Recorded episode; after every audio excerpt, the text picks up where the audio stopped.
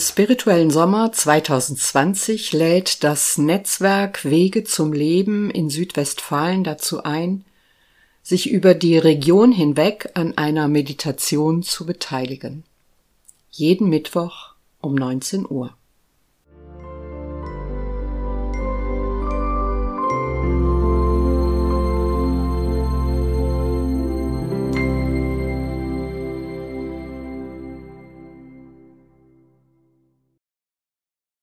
Der Reihe der Mittwochsmeditationen im spirituellen Sommer 2020 sind wir heute zu Gast bei der Kontemplationslinie Wohnraum des Göttlichen, die seit vielen Jahren in Bad Sassendorf Begegnungen in der Tradition der christlichen Kontemplation und des Zen anbietet.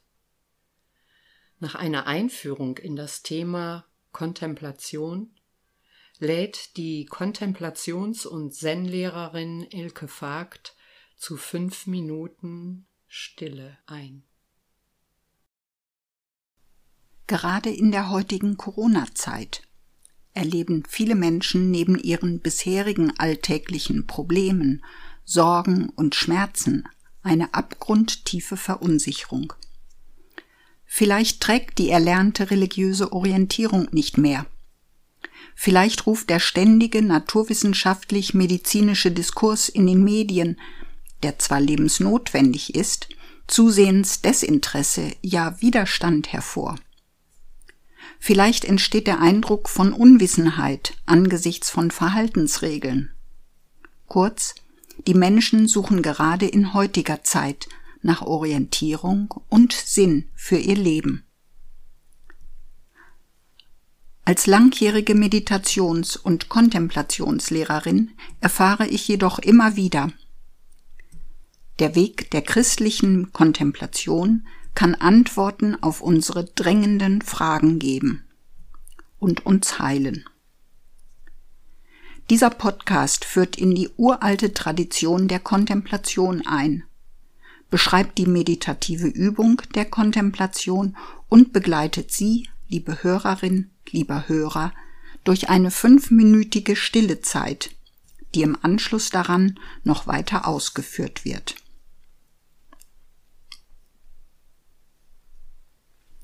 Was ist Kontemplation? Sie kennen aus dem Gebetsleben die Unterscheidung zweier Gebetsformen, nämlich von Oratio und Meditatio. Oratio ist das mündliche Gebet, das Vaterunser oder ein Bittgebet oder ein Dankesgebet zum Beispiel. Meditatio ist die Betrachtung eines religiösen Textes oder einer Kerze oder einer Blume zum Beispiel. Es gibt allerdings noch eine dritte, eher unbekannte Gebetsform, die Contemplatio. Sie ist ein Schauen in unser Inneres, in den Grund des Seins und sie führt, übt man regelmäßig, zur Erfüllung der tiefsten Sehnsucht und damit zur Heilung des Menschen in seiner Ganzheit.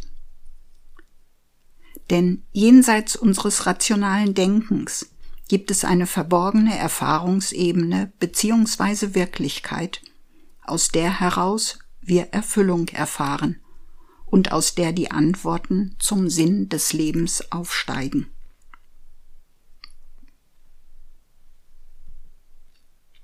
Was hält uns von der Erfahrung dieser Ebene und damit von Zufriedenheit und Glück ab? Es ist unser Ich, das Ego, der Egozentrismus.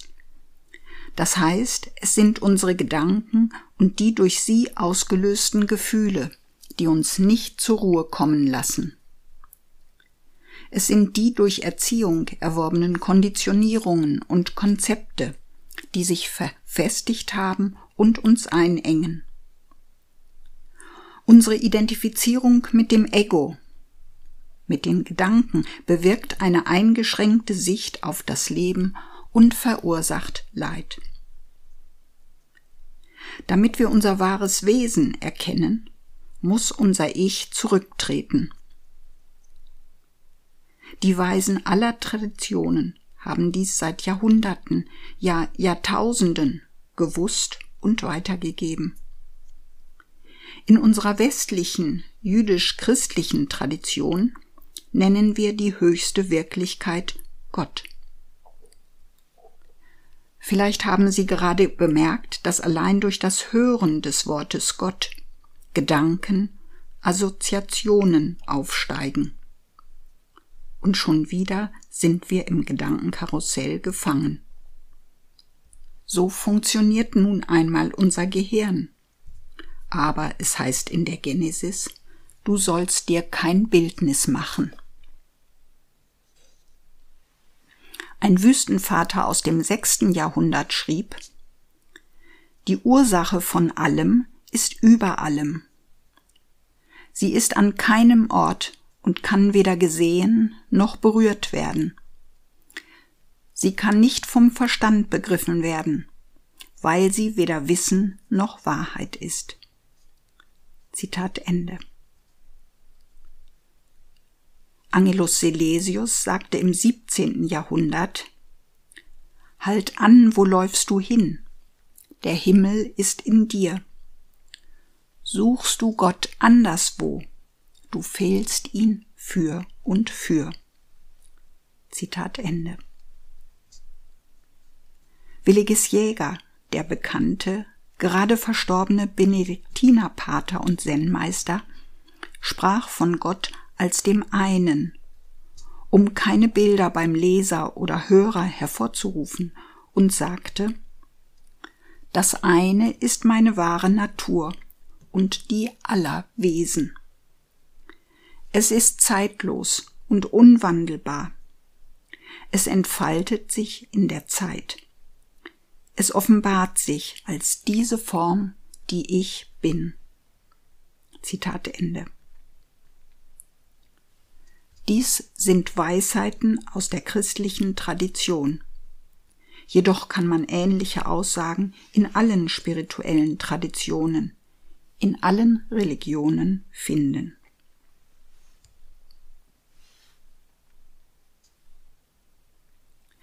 Kommen wir nun zur meditativen Übung.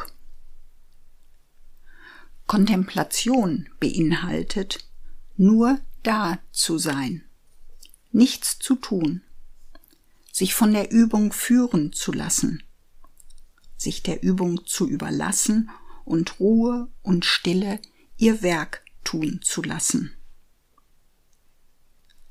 Aber wie übt man nun auf dem Übungsweg der Kontemplation? Man übt das sogenannte Gebet der Stille beziehungsweise das Sitzen in der Stille.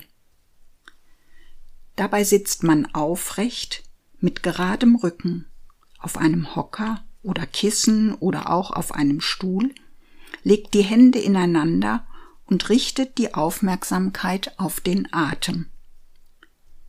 Man beobachtet nur, wie der Atem kommt und geht, greift nicht ein.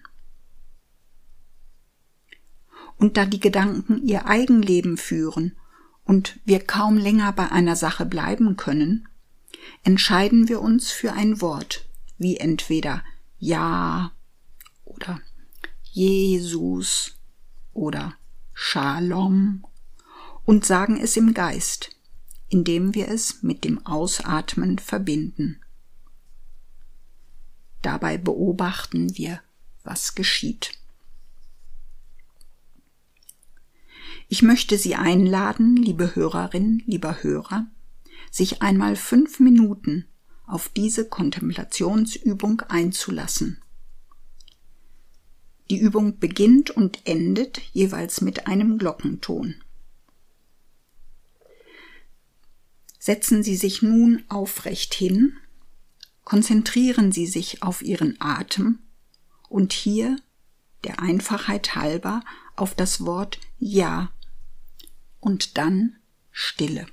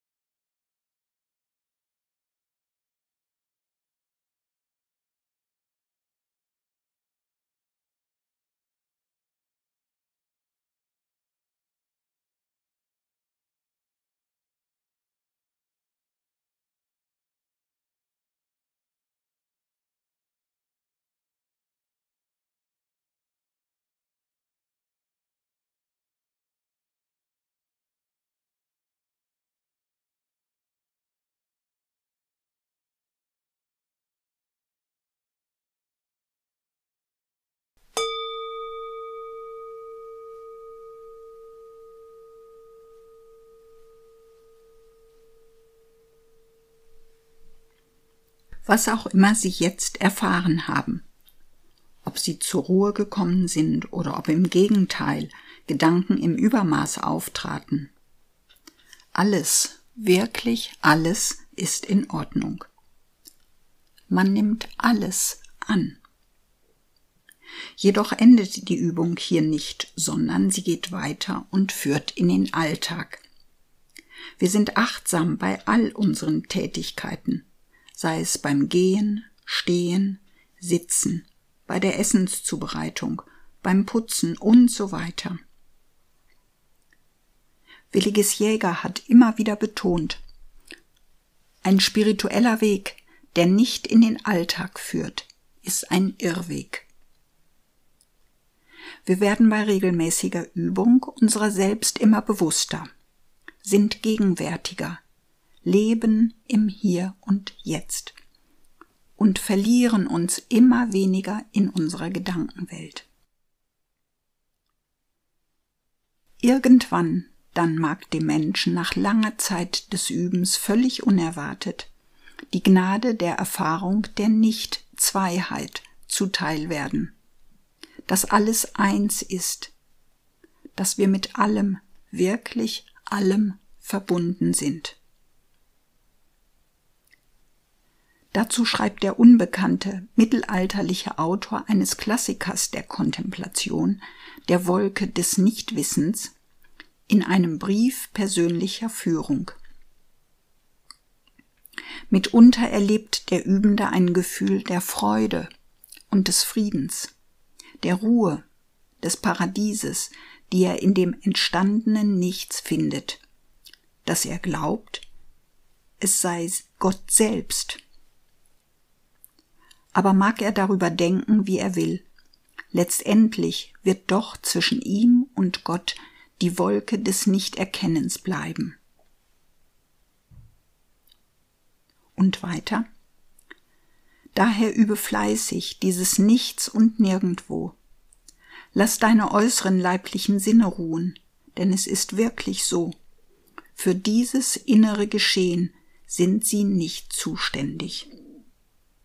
Und schließlich, wahre Liebe sucht immer unmittelbar, sich völlig zu vergessen. So ist Liebe. Williges Jäger beschreibt es mit folgenden Worten.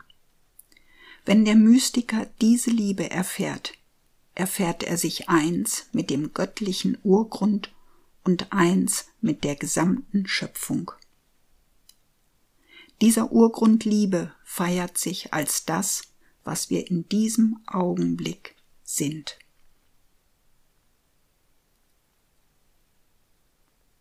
Ich wünsche Ihnen liebe Hörerin, lieber Hörer, aus tiefstem Herzen Glück und Liebe. Sie hörten eine Einführung in die Kontemplation von Elke Vogt. Sie war langjährige Kontemplationsschülerin von Benediktinerpater Williges Jäger, der sie zur Kontemplationslehrerin ernannte. Danach begleitete er sie weiter auf dem Zen-Weg und berief sie zur Zen-Lehrerin. Wenn Sie sich von dieser Einführung angesprochen fühlen und sich auf den Weg der Kontemplation machen wollen, wenden Sie sich an Elke Vogt. Ihre Kontaktdaten und weitere Informationen zu den Mittwochsmeditationen im spirituellen Sommer 2020 finden Sie auf der Website wege-zum-leben.com unter digitale Angebote.